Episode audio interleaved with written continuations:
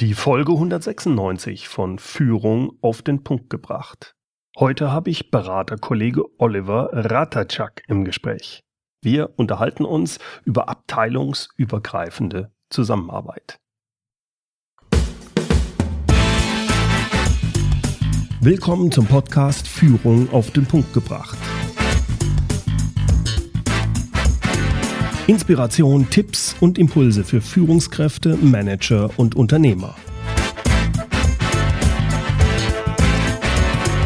Guten Tag und herzlich willkommen. Mein Name ist Bernd Gerob, ich bin Geschäftsführer-Coach in Aachen und Gründer der Online-Leadership-Plattform. Erfolgreiche Unternehmen wollen kundenorientiert agieren.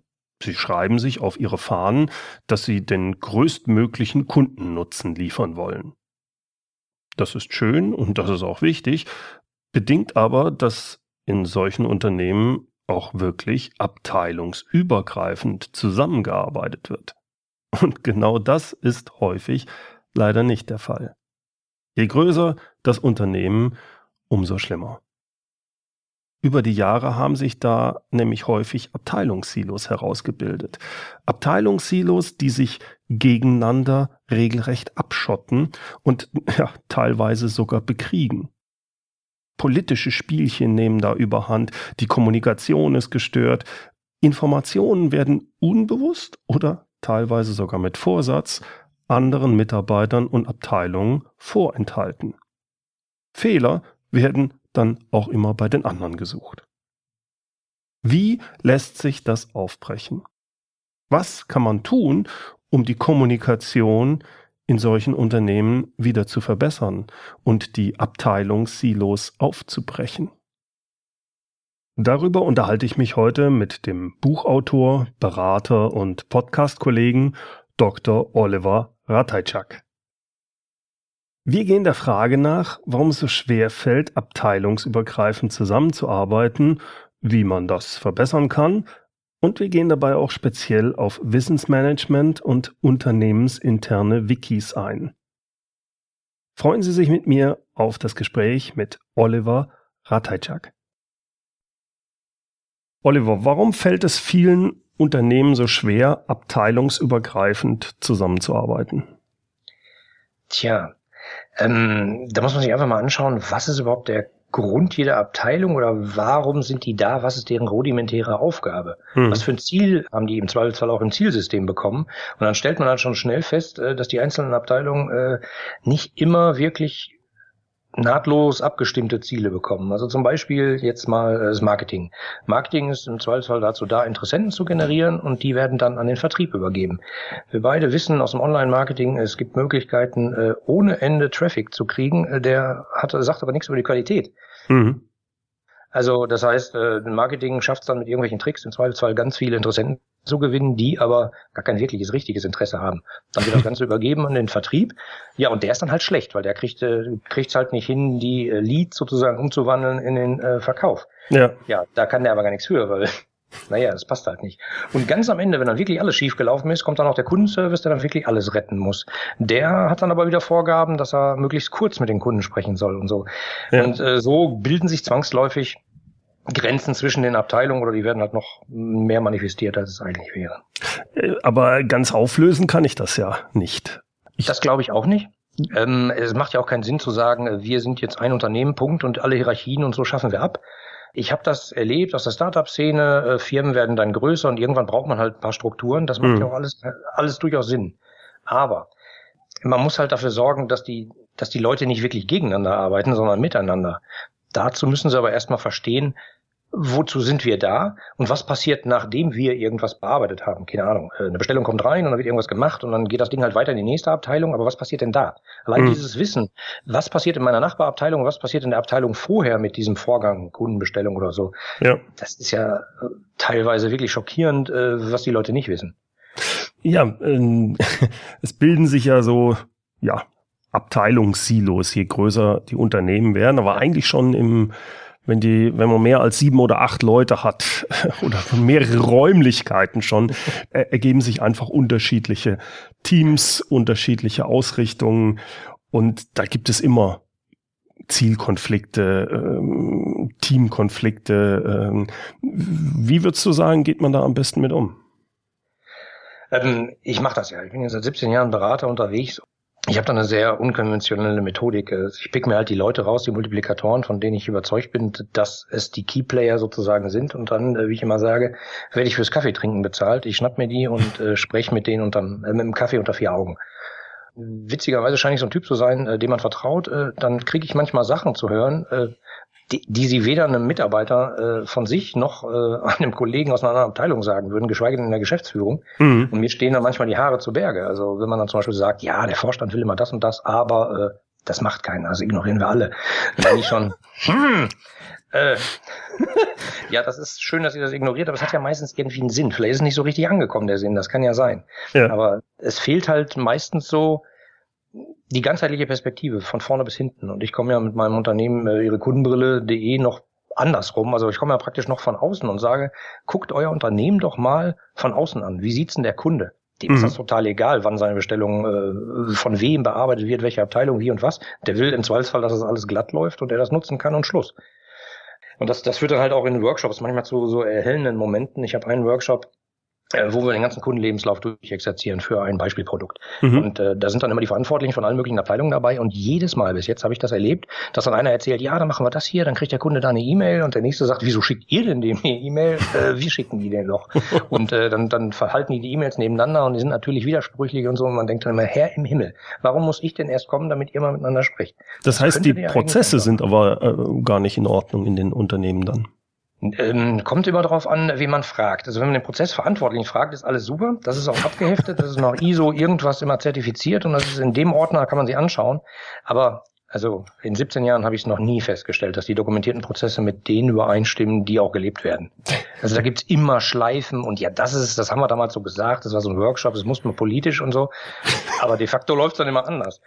Dann denke ich auch, pff, was haben wir jetzt von toll dokumentierten ISO-Prozessen, die aber keiner lebt? Guckt euch mal die an, wie es wirklich geht, weil das ist genau das, was beim Kunden gegenüber auch aufschlägt. Und äh, der hat dann das Malheur und versteht nicht, warum er immer unterschiedliche Botschaften aus verschiedenen Abteilungen kriegt. Mhm. Wenn man jetzt das verbessern möchte in einem Unternehmen, also nehmen wir an, wir haben so ein kleines mittelständisches Unternehmen, 100 Mitarbeiter, die haben ja dann normalerweise schon verschiedene Abteilungen, da ist die Produktion, da ist die, der Vertrieb, da ist der, der Innendienst und was weiß ich nicht alles. Ähm, wie kann man deiner Ansicht nach am besten denn die Kommunikation innerhalb eines Unternehmens zwischen den Abteilungen, also abteilungsübergreifend verbessern? Wieso meistens beginnt es ganz oben. Also ich sag mal, was ich feststelle, ist, viele Mitarbeiter haben Angst in Unternehmen. Mhm. Angst, ihren Job zu verlieren, Angst, was falsch zu machen.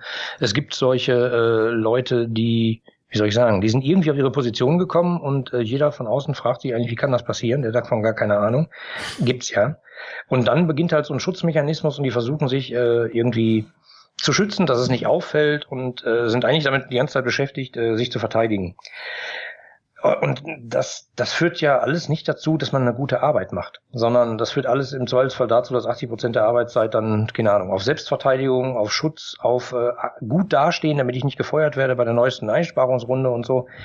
Das hat aber nichts miteinander zu, mit der Zusammenarbeit an sich zu tun, sondern naja, ist eher so, viele Einzelpersonen kämpfen irgendwie und ein bisschen arbeiten ja auch zusammen, aber eben nicht hundertprozentig. Ist denn dein deswegen, Eindruck, dass das auch schon bei kleinen Unternehmen sehr stark verbreitet ist? Mein, meine Sichtweise wäre eigentlich, dass es eher so in den größeren Konzernen teilweise in dieser Richtung, weil, weil, weil man oben gar nicht mehr genau weiß, was unten abläuft. Aber in so einem 100-Mann-Unternehmen ist das aus deiner Erfahrung auch schon häufig so der Fall? Eine Anekdote. Ich habe vor kurzem einen Anruf bekommen von einem Startup, äh, die ich am Anfang mal beraten habe. sehr süß. Zwei, zwei Freunde, die haben das irgendwie gegründet, ein sehr cleveres Online-Ding. Und jemand rief nämlich an und sagten, Oliver, wir haben ein Problem. Ich so, oh Gott, was los? Wir müssen jetzt jemanden einstellen. Ich so, ja und? Ja, dann sind wir zu dritt und das wird dann bestimmt äh, haken mit der Kommunikation. Da habe ich gesagt, Leute, ich glaube, da ist noch Luft nach oben. Mit drei werdet ihr das auch noch hinkriegen, das ist kein Problem. Aber ich habe solche wirklich katastrophalen Zustände auch schon bei Unternehmen erlebt, die äh, unter 100 Mitarbeiter hatten. Mhm. Die saßen auf zwei verschiedenen Etagen. Es gab eine Etage, da saß der Vorstand, auf der anderen Etage saß eben nicht der Vorstand. Die waren ein hm. bisschen lockerer, die anderen hatten dauernd Angst.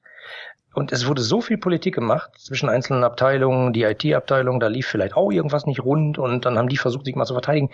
das war wirklich krass. Sowas habe ich vorher noch nie so erlebt in so einem, so einem kleinen Unternehmen. Mhm. Also die, die hatten intern, also von außen betrachtet, äh, haben die sich benommen wie Riesenkonzerne, konnten sich das aber gar nicht erlauben.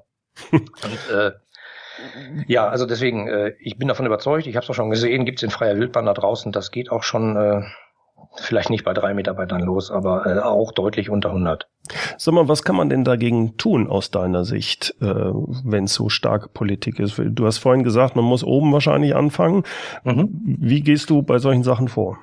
Also ich, ich hole mir erstmal das Commitment sozusagen der Geschäftsführung ab. Was wollen die eigentlich wirklich? Mhm. Ähm, und wenn ich dann so Antworten bekomme wie ja, mehr Geld, äh, mehr Umsatz äh, und so, das hilft halt nicht, sondern das muss halt schon alles zusammenspielen. Also wenn ich die aber so weit habe, dass sie, dass sie einsehen, äh, die Mitarbeiter müssen miteinander funktionieren, ähm, dann gucke ich mir halt die Fehlerkultur an. Wie mhm. sieht's denn da aus? Ist es überhaupt erlaubt, Fehler zu machen? Also ich hoffe inständig ja, weil aus Fehlern lernt man im Zweifelsfall. Das richtig Blöde an Fehlern ist, wenn man sie zweimal tut.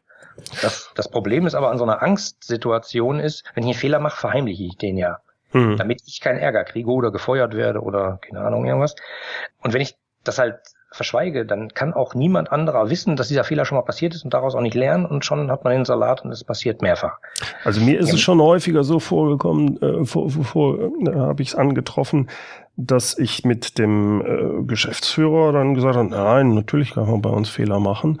Die Sichtweise war aber dann bei den Mitarbeitern nicht unbedingt da. Die haben gesagt, ja, von wegen, das kann nicht wahr, schau, schau mal, was letztes Mal passiert ist, also was passiert. Also da gibt's auch äh, einfach, also ohne, ohne bösen Willen, äh, ganz unterschiedliche Sichtweisen. Äh, der Chef denkt, nee, bei uns ist das doch in Ordnung. Aber tatsächlich ist das bei den Mitarbeitern unten gar nicht angekommen. Genau, und das, das tue ich ja sozusagen als Kommunikationskatalysator. Ich spreche ja mit vielen Leuten, wie gerade gesagt, beim Kaffee und äh, mhm. äh, natürlich gehen diese Informationen dann auch an die Geschäftsführung, aber jetzt nicht, der Herr Müller hat gesagt das, mhm. sondern ich mache mir halt ein Bild und äh, im Zweifelsfall ist dann so ein Abschlussbericht, äh, der tut dann auch mal weh. Da steht dann halt drin, deine Mitarbeiter vertrauen dir nicht, du hast da ein Problem und hier ein Problem. Mhm. Ähm, was aber nichts Schlimmes ist. Meistens ist das nur ein Kommunikationsthema der Chef sagt, das ist doch klar, das brauche ich ja nicht jede Woche zu sagen, weil das habe ich ja schon auf der Weihnachtsfeier vor sieben Jahren mal kurz erwähnt und so. Nein, doch, im Zweifelsfall muss man es halt nochmal klipp und klar sagen. Mhm. Und bei der Kommunikation ist es ja nicht einfach. Also ich habe ja keine Chance zu beeinflussen, was der andere versteht. Ich kann ja nur beeinflussen, was ich sage. Deswegen ist das halt immer ein bisschen schwierig. Und häufig ist es gar nicht äh, böses Wollen der Geschäftsführung oder so, sondern einfach, äh, die glauben halt, das wäre ja klar. Mhm. Aber was ich schon festgestellt habe, was überhaupt gar nicht klar ist. Also ich habe auch mal bei Konzernen an Betriebsversammlungen und Bereichsleiter, also Bereichsversammlungen teilnehmen können und äh, habe dann so Sachen gehört wie, ach, ich fühle mich bei solchen Versammlungen immer so komisch, ein bisschen wie bei der Mathe-Nachhilfe, da habe ich auch nichts verstanden. Weil halt vorne die Botschaften, die werden halt manchmal etwas verklausuliert, aber ja. keine Ahnung, drei Etagen tiefer äh, verstehen die das dann einfach nicht. Oder denen ist noch nicht mal das grobe Bild klar, wo soll es denn hingehen und ähm, deswegen bin ich halt so ein Verfechter davon, macht das transparent, was ihr da sagt. Und nicht nur, ich habe es mal gesagt oder ich äh, viel ja. schlimmer, ich habe es ja meinem Assistenten gesagt, der sollte das ja ins Unternehmen tragen. Also so stille Postspiele. Also ich erlebe das auch häufig, dass wenn es zum Beispiel um die Unternehmensvision oder die großen Ziele geht, ja. dass man mit dem, der Geschäftsführung spricht und sie sagen, nein, nein, das haben wir kommuniziert und das haben wir auch mehrfach kommuniziert. Und ich versuche dann immer klar zu machen, das ist aber unten noch nicht angekommen. Und es ist ganz normal, dass es noch nicht angekommen ist, denn man muss solche Sachen so häufig sagen, immer aus unterschiedlichen hm, Richtungen. Und nur weil man es einmal oder zweimal gesagt hat, ist das noch lange nicht angekommen. Es liegt ja auch bestimmt ein PDF irgendwo auf einem Laufwerk, da kann man das ja nochmal nachlesen. Das ist auch so ein Argument. Wo ich immer da, ja, steht, steht alles im SharePoint. Ähm, das macht nur keiner, ne? Ja, das, das hilft halt nicht. ähm, was hilft denn? Aus deiner was, was hilft denn? Naja, ich bin halt so ein Verfechter äh, von der komplett offenen Kommunikation, wo sie halt offen geht. Also äh, ich habe ja mein Buch Flurfunk 3.0 darüber geschrieben, also parallel zu einer Einführung eines Social Intranets beim großen Touristikkonzern. Und äh, da geht's halt darum, wir bauen praktisch ein neues Intranet. Mhm. Intranet kennen die Leute, das ist da, wo man nachgucken kann, was es in der Kantine gibt. Äh, und im Zollzahl steht da auch mal irgendwas von, von der Geschäftsführung, die haben noch eine Botschaft drin. Das war von außen betrachtet war das auch genau so, aber de facto war es halt was ganz anderes. Also wir haben ein Social Intranet eingeführt auf Basis von Confluence und Atlassian und das ist halt eigentlich ein Wiki-System. mhm. was aber so getarnt ist, dass man es auch, äh, sag ich mal, als Intranet äh, benutzen kann. Also die Leute, die nachgucken wollen, was es in der Kantine gibt, können das immer noch tun. Äh, sie können jetzt aber im Zweifelsfall sagen, äh, das Essen heute war toll oder äh, mach doch mal lieber Linsensuppe. Ähm, was natürlich aus Geschäftsführungssicht nicht so äh, toll klingt, weil das hat ja nichts mit der Arbeit zu tun. Oh doch, weil das hat was mit Wohlfühlen zu tun und so. Ähm, aber die können halt auch äh, Sachen kommunizieren. Also ich habe das schon mehrfach erlebt in Unternehmen, wo dann äh, vorne auf der Startseite steht, wir haben ein neues Projekt jetzt eingeführt nach einem halben Jahr und das und das und das, äh, macht das. Und dann kommentiert irgendjemand unten drunter, ja, das haben wir noch schon lange, das heißt nur anders, das geht so. Und dann denke ich immer, guck mal, das System hat funktioniert. Plötzlich äh, erfahrt ihr voneinander, dass es euch gibt und dass ihr im Zweifelsfall jetzt Geld rausgeschmissen habt. Hättet ihr vorher mal gesagt, dass ihr da sowas plant, hätte man vielleicht viel Geld sparen können. Also es geht halt um, um Offenheit und Transparenz. Wie offen willst du denn oder solltest du denn sein als Geschäftsführer? Sagen wir, bleiben wir wieder bei einem 100-Mann-Unternehmen. Wie weit öffne ich denn aus deiner Sicht? Was ist sinnvoll? Ähm, wir hatten damals so eine, so eine Regel implementiert, ähm, wie soll ich sagen? Betriebsräte, IT kamen an und sagten, Herr Ratajczak, das geht alles so nicht, wir brauchen ein Rechte-Management und ein Rechte-Konzept und so. Habe ich gesagt, okay, dann schreibe ich das Rechte-Konzept. Ähm, die waren dann überrascht, weil er so kurz war. Da stand sowas drin wie, äh, es gibt verschiedene Räume, ähm, die können offen oder geschlossen sein und äh, jeder kann alles sehen, jeder kann alles editieren, es sei denn, es spricht ein guter Grund dagegen. Punkt. Und dann gab es erstmal einen Aufstand, weil was ist das denn? Das ist ja kein rechte Konzept. Doch, das ist relativ einfach, weil wir haben einen Raum und es gibt Verantwortliche dieser Räume und äh, die können entscheiden, wer da rein darf oder nicht. Wer drin ist, darf alles sehen, wer nicht reinkommt, sieht halt nichts. Mhm. Ne, ich meinte es noch weiter jetzt von der Geschäftsführung her. Du hast ja vorhin gesagt, du bist ein, bevor wir jetzt also auf das Wiki eingehen, du bist für offene Kommunikation.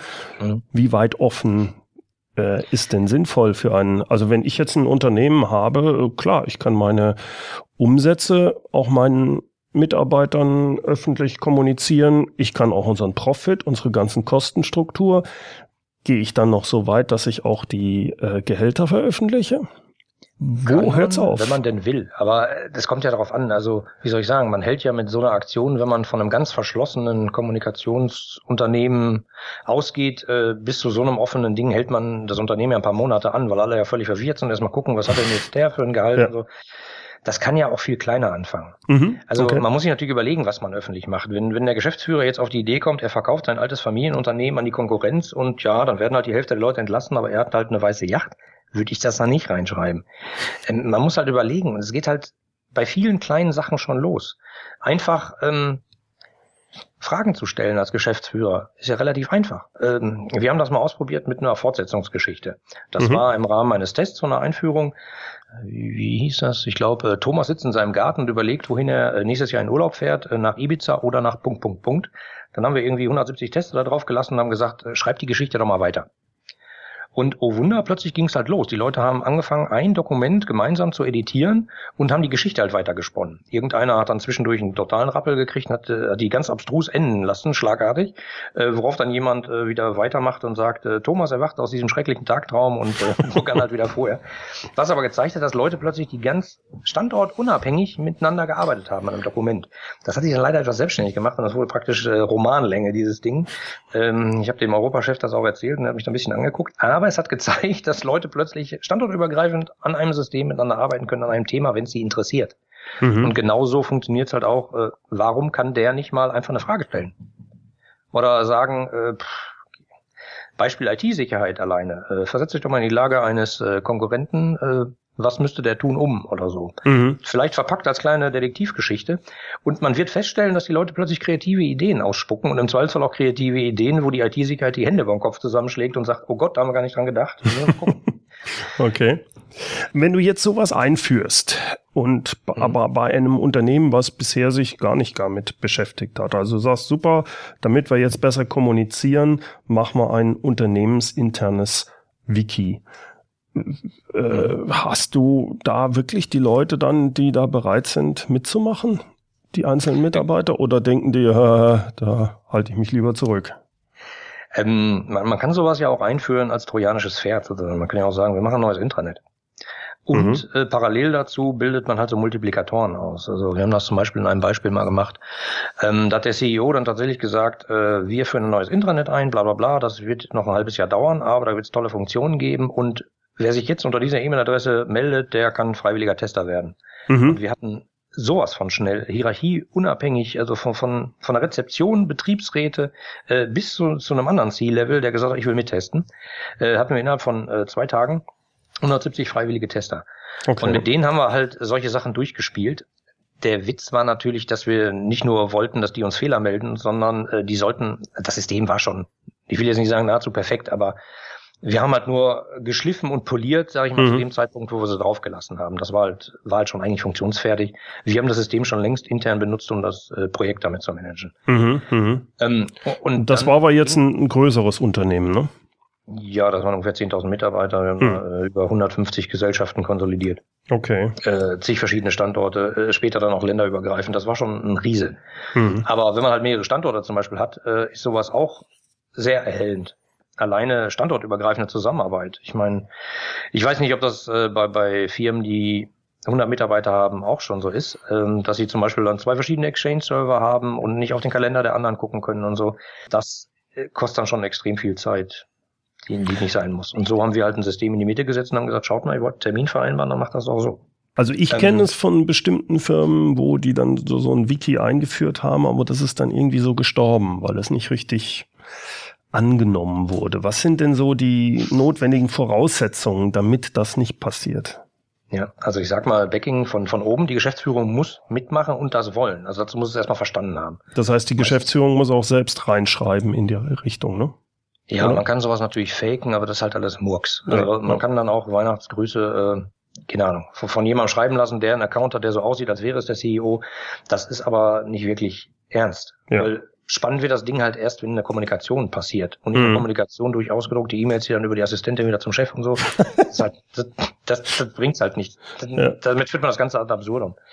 Ähm, ich muss sagen, ich war äh, ein Feind eines Wikis mehrfach. Also ich bin seit 17 Jahren äh, als Berater unterwegs und ich war zweimal für äh, eine Softwareentwicklung verantwortlich. Und jedes mhm. Mal kamen die ITler an und sagten, Oliver, schau mal, wir haben was total Tolles, da steht alles drin, da kann jeder und so äh, alle Informationen finden und alles eintragen. dann habe ich mir das angeguckt und habe gesagt, hm, ist das schön, wie kann ich das editieren? Und dann haben die mir das gezeigt und äh, das war halt so eine Art, ich will jetzt nicht sagen Programmiersprache, aber man musste halt schon Kommandos eingeben. Okay. Und ich weiß nicht, ich habe äh, Assembler auf dem 64er programmiert und so und damals sofort an 77 in der Promotion.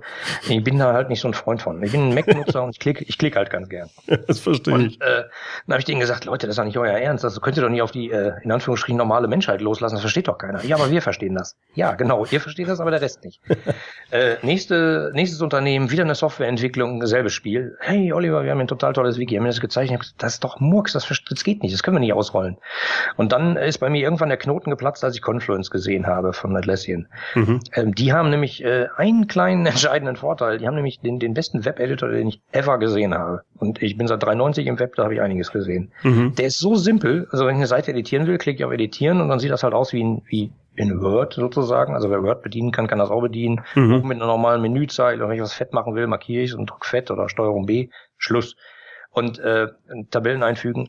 Ganz simpel. Und plötzlich ermöglicht man halt Leute, die gerade mal im Zweifelsfall Word benutzen können, Inhalte in ein zentrales System einzustellen, was jeder selber editieren kann und mhm. jeder bearbeiten. Und das war für mich so der Punkt, wo ich gesagt habe, aha, jetzt weiß ich, was die ganzen ITler mir 17 äh, Jahre lang sagen wollten, oder 15. Jetzt habe ich verstanden. So ein Wiki ist nämlich toll, weil Informationen zentral abgelegt werden, nicht redundant und nicht auf dem Rechner vom Herrn Müller oder so, sondern die liegen halt in dem System. Jeder kann sie über das einzelne das eigene Suchfeld finden. Also wenn ich dich richtig verstehe, ist die erste Voraussetzung, damit sowas funktioniert, die technischen Hürden müssen so gering wie möglich sein. Das heißt, das muss ein funktionsfähiges System sein, nicht nur für den IT-Spezialisten, sondern auch für den, ja, der sich mit ganz anderen Sachen beschäftigt. Der sagt, ich habe jetzt keine Lust, da Programmiersprache deswegen zu lernen. Das verstehe ich. Also die ja. Technik muss so sein, dass es halt schön nutzbar ist. Was sind sonstige Voraussetzungen? Ähm, Backing sozusagen der Geschäftsführung hatten wir schon. Ja, ach so, also, genau. Die müssen halt dahinter ja. stehen. Ähm, und man muss halt Momente finden, was haben die Leute davon von so einem System? Weil die können ja heutzutage auch E-Mails versenden, die können ja Dokumente machen. Die, ja. Wenn die ein Konzept schreiben, machen die ein Word-Dokument, packen das in eine E-Mail, schicken das an einen Verteiler mhm. und dann beginnt der Ärger. Dann äh, bearbeitet der eine, schickt eine neue Version zurück, benahmt die aber nicht richtig und dann hat man nachher einen riesen, riesen Kuddelmuddel. Einer fährt im Urlaub, äh, kommt aus dem Urlaub wieder, bearbeitet dann das Dokument in der, in der Version von vor zwei Wochen weiter und mhm. man muss Versionsstände abgleichen alles schlimm. Hm. Aber prinzipiell können die ja heute auch schon so arbeiten. Die sagen, das kann ich heute schon, warum soll ich was Neues lernen? Ich habe noch genug zu tun, wir haben ja Tagesgeschäft. Ja.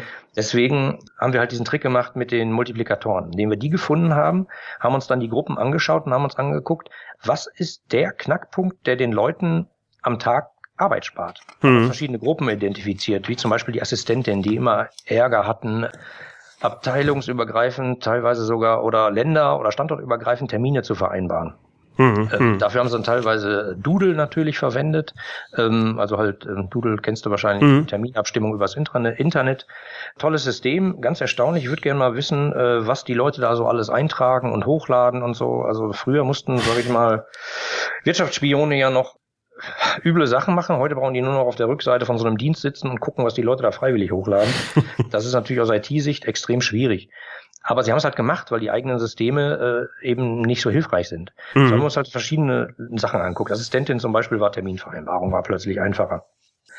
Projektmanager, die hatten das Problem, dass sie halt immer Berichte schreiben mussten, extrem aufwendig in PowerPoint. Äh, alle paar Wochen gab es ein Steuerungsgremium, da muss man das vorbereiten. Und wir sind halt hingegangen und haben denen gesagt, schaut mal, stellt euch doch mal vor, ihr macht euer Projekt sowieso in dem System. Und wenn sich eine Änderung ergibt, tragt ihr die halt auf der einen Seite ein, wo das Gantt-Chart ist, wo halt steht, äh, wann ist jetzt welcher Genau. Wann ist die nächste Projektstufe fällig, etc. Mhm. Wenn sich was verschiebt, kommentiert ihr das auf dieser einen Seite. Und wenn jetzt jemand kommt und sagt, schickt mir mal den aktuellen Bericht, schickst du ihm den Link zu dieser Seite, die aktuell gepflegt wird. Das kann natürlich zu einer Revolution führen, weil die sagen, ja, nee, das geht ja nicht, der will das ja mal ausgedruckt haben. Gut, dann drückst du oben auf PDF erzeugen, dann hast du es. Man hat den Leuten damit aber schnell zeigen können, dass es extrem Arbeit sparen kann. Und mhm. das ist genau der Knackpunkt. Du musst halt Zielgruppen finden, ähm, die es im Unternehmen gibt und für jeden irgendeinen Nutzen bringen. Und wenn die das dann verstanden haben, laufen die nämlich brennend durch die, durchs Unternehmen und sagen, das ist total toll, weil das spart mir jetzt Arbeit. Oder ich finde die Information schneller. Mhm. Ähm, ich habe Diskussionen im großen Projekt gehabt mit, ähm, mit dem Empfang sozusagen, weil die hatten dann Leute da und die sagen dann, ich habe einen Termin beim Herrn Müller. Dann sagen ja, welcher Müller? Weiß ich auch nicht. Und dann geht's halt los. Wer war denn das jetzt? Äh, passiert dann manchmal, dass die Excel-Listen pflegen mit, mit hm. Mitarbeitern, die aber wieder nicht abgeglichen sind mit, mit Personal, weil dahinter ist SAP und schlimme Dinge. Und äh, wir haben halt in diesem Intranet äh, einfach ähm, die Benutzerverzeichnisse angebunden und haben das Ganze halt synchronisiert. Und schon hatten wir zack das äh, aktuellste Telefonbuch des ganzen Konzerns mhm. in einem System und haben denen halt gezeigt, gibst du halt Müller ein, dann füllt das dann noch nach Standort und dann sagt er vielleicht, ja, das ist irgendwas mit Marketing und zack hatten sie den Herrn Müller. Ja, verstehe. Und, und das sind halt so Momente, wo Leute, die wirklich nicht IT-affin sind, sagen, wow, das äh, hilft mir. Ja, kann ich nachvollziehen. Und diese Wow-Momente musst du halt erzeugen. Was machst du denn mit, wie sagen wir mal, äh, Mitarbeitern, die auch ein bisschen Angst haben, ihr eigenes Wissen absolut preiszugeben, weil dieses Wissen ja einen Vorteil für sie darstellt, weil sie glauben, deswegen unabkömmlich zu sein. Wie kriegst du die dazu, ihr Wissen wirklich preiszugeben, in so ein System zu pflegen, die Leute, den, den Kollegen das ja quasi ohne Gegenleistung zu überlassen. Ähm, das ist eben das Thema, was ich von Anfang an meinte. Das ist ein Thema der Firmenkultur, Fehlerkultur. Äh, hat man Angst, seinen Job zu verlieren? Mhm. Äh, das muss man halt natürlich nehmen. Also äh, wenn wenn so ein System eingesetzt werden soll, um praktisch Effizienzen zu schaffen und dann Leute direkt zu feuern, das hilft ja nicht. Ja. Ähm, das muss halt schon klar sein. Aber es gibt extrem viele Leute, die ich kennengelernt habe, die die sind auch unzufrieden mit ihrer Arbeit. Die sitzen da und machen halt Sachen und versuchen möglichst nicht aufzufallen. Aber die sind damit auch nicht zufrieden. Und mhm. die denken, ich muss halt diese blöde Liste immer pflegen, das ist total anstrengend und nervig, äh, aber ich, ich mach's mal halt bloß nicht meckern. Wenn man denen das halt abnimmt und sagt, schaut mal, in der Zeit könnt ihr sinnvollere Sachen machen oder Sachen, wo ihr Spaß dran habt oder so. Es eröffnet sich dadurch ja plötzlich eine Sicht auf ein Unternehmen und wenn vieles transparenter wird als vorher, äh, Warum soll nicht jemand aus der IT mal äh, bei Marketing reinstöbern und sagen, was macht ihr denn da? Habt ihr dabei dran gedacht, dass uns das technisch nachher da und da auf die Füße fällt? Mhm, verstehe ich. Ja. Das, das äh, ist natürlich, kann eine Revolution werden. Als wir damals äh, das System bei diesem Großkonzern eingeführt haben, war ich also als Berater äh, eingestellt und ich habe halt das System eingeführt. Äh, wir hatten eine Projektgruppe und ich habe halt äh, Konzepte geschrieben in dem System direkt. Und immer äh, gelegentlich habe ich dann eine E-Mail bekommen, dass äh, eine Sophie aus Frankfurt äh, gelegentlich mal an meinen Konzepten was geändert hat. und ich dachte so, was bitte? Hallo? Wer ist hier der Projektleiter? Und dann habe ich geguckt, was hat die da geändert? Und dann habe ich festgestellt, dass die immer meine Schreibfehler korrigiert hat. Ich habe also immer Internet geschrieben anstatt Intranet. Und nach dem dritten Mal habe ich dann gedacht, okay, bevor ich das nächste Mal speichere, gucke ich nochmal genau hin, was ich da überhaupt schreibe. Mhm. Das war halt so ein, so ein Schlüsselmoment auch für mich, wo ich gesagt habe, guck mal, die hat zwar geändert bei dem externen Berater, buh. Aber sie hat es einfach gemacht und dadurch ist das ganze Ding besser geworden. Mhm. Ähm, das halt miteinander kann halt durchaus was Besseres rauskommen.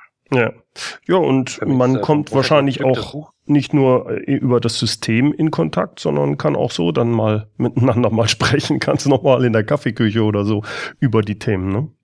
Genau. Weil ähm, das ist mir halt auch passiert. Als externer Berater äh, hat man ja meistens nur Kontakt zu der Projektgruppe oder ein paar bestimmten Keyplayern. Und äh, mir ist das dauernd passiert in der, in der Kantine, dass äh, Leute mich begrüßt haben. ich ja. gedacht habe, was ist denn jetzt hier los? Äh, naja, jeder Kommentar und alles war halt mit einem kleinen Profilbild von mir versehen. Mhm. Und deswegen kannten die mich halt schon. Und das hat auch dazu geführt, dass mich äh, an der Rezeption mal jemand angefragt hat und hat gesagt, Sie haben doch da was mit diesem Internet, kommen Sie mal her. Wir haben da ein Problem. und äh, ich bin halt auch einer, der sagt nicht, ja, dann machen Sie einen Projektantrag und so und gucken wir mal und wenn es dann bei mir ist, sondern ich versuche dann halt auch das Problem zu lösen. Mhm, und das mhm. sind halt auch so extreme Multiplikatoren, wenn ich da gleich Gegenwind von Anfang an habe, dann, dann macht das keinen Sinn. Ja, ja auch das Thema Betriebsstand gibt ja auch äh, gelegentlich bei größeren Konzernen. Äh, wenn ich die nicht von Anfang an im Boot habe und denen zeige, warum das Ganze sinnvoll ist, äh, dann habe ich im Zweifelsfall Gegenwind, den ich nicht gebrauchen kann. Ja.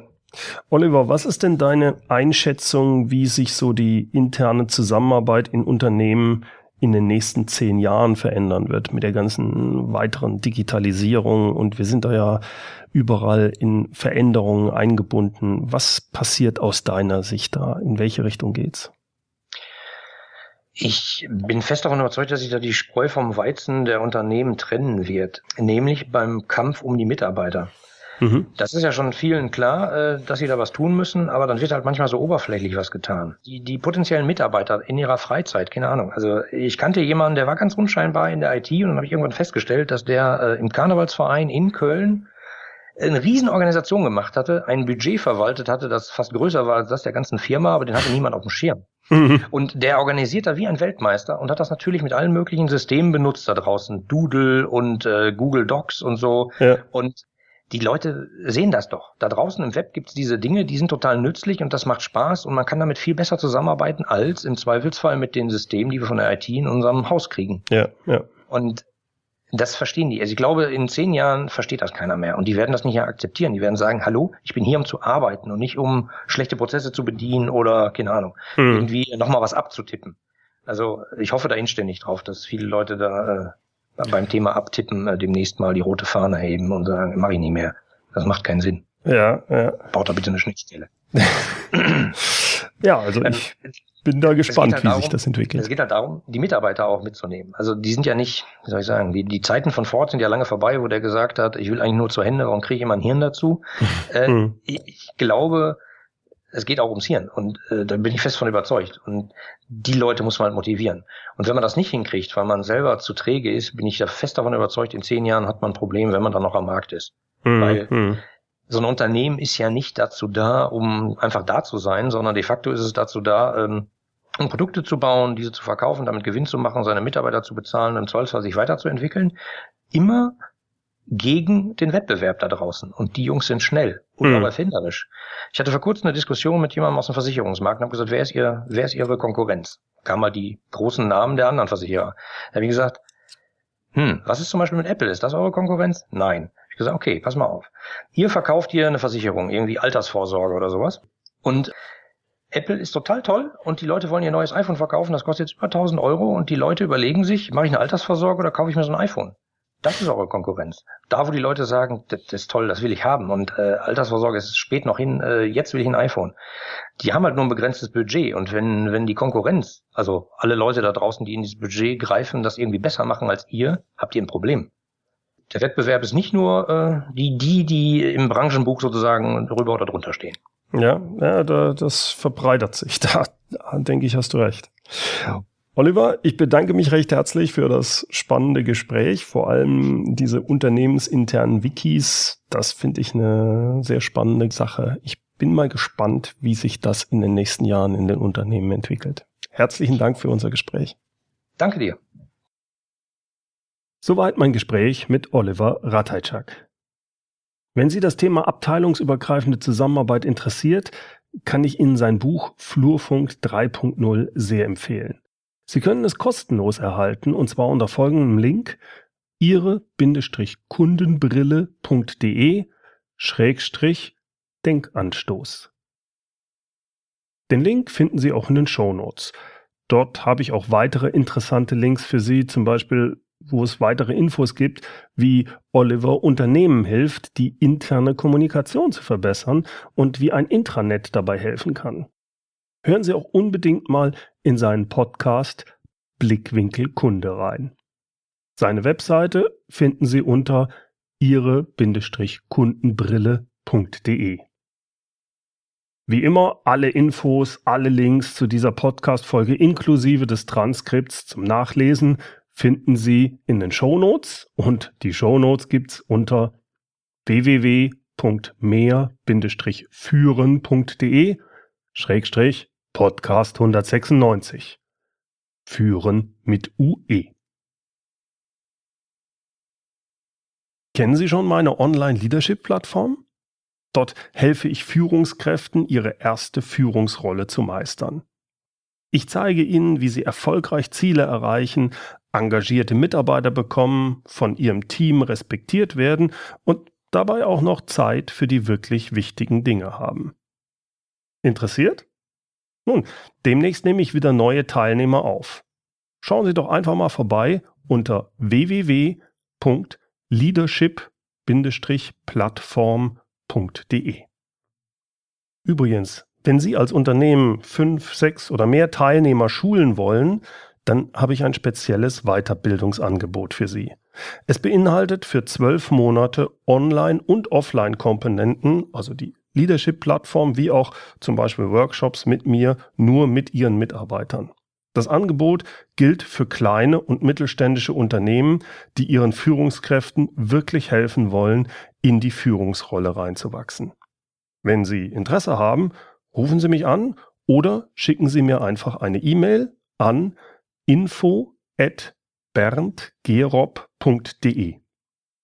Sie wissen ja, Gerob schreibt sich mit 2p wie Papa. Wir vereinbaren dann einfach einen Termin und ich rufe Sie zurück. Zum Schluss noch das inspirierende Zitat. Es kommt heute von Oskar Stock.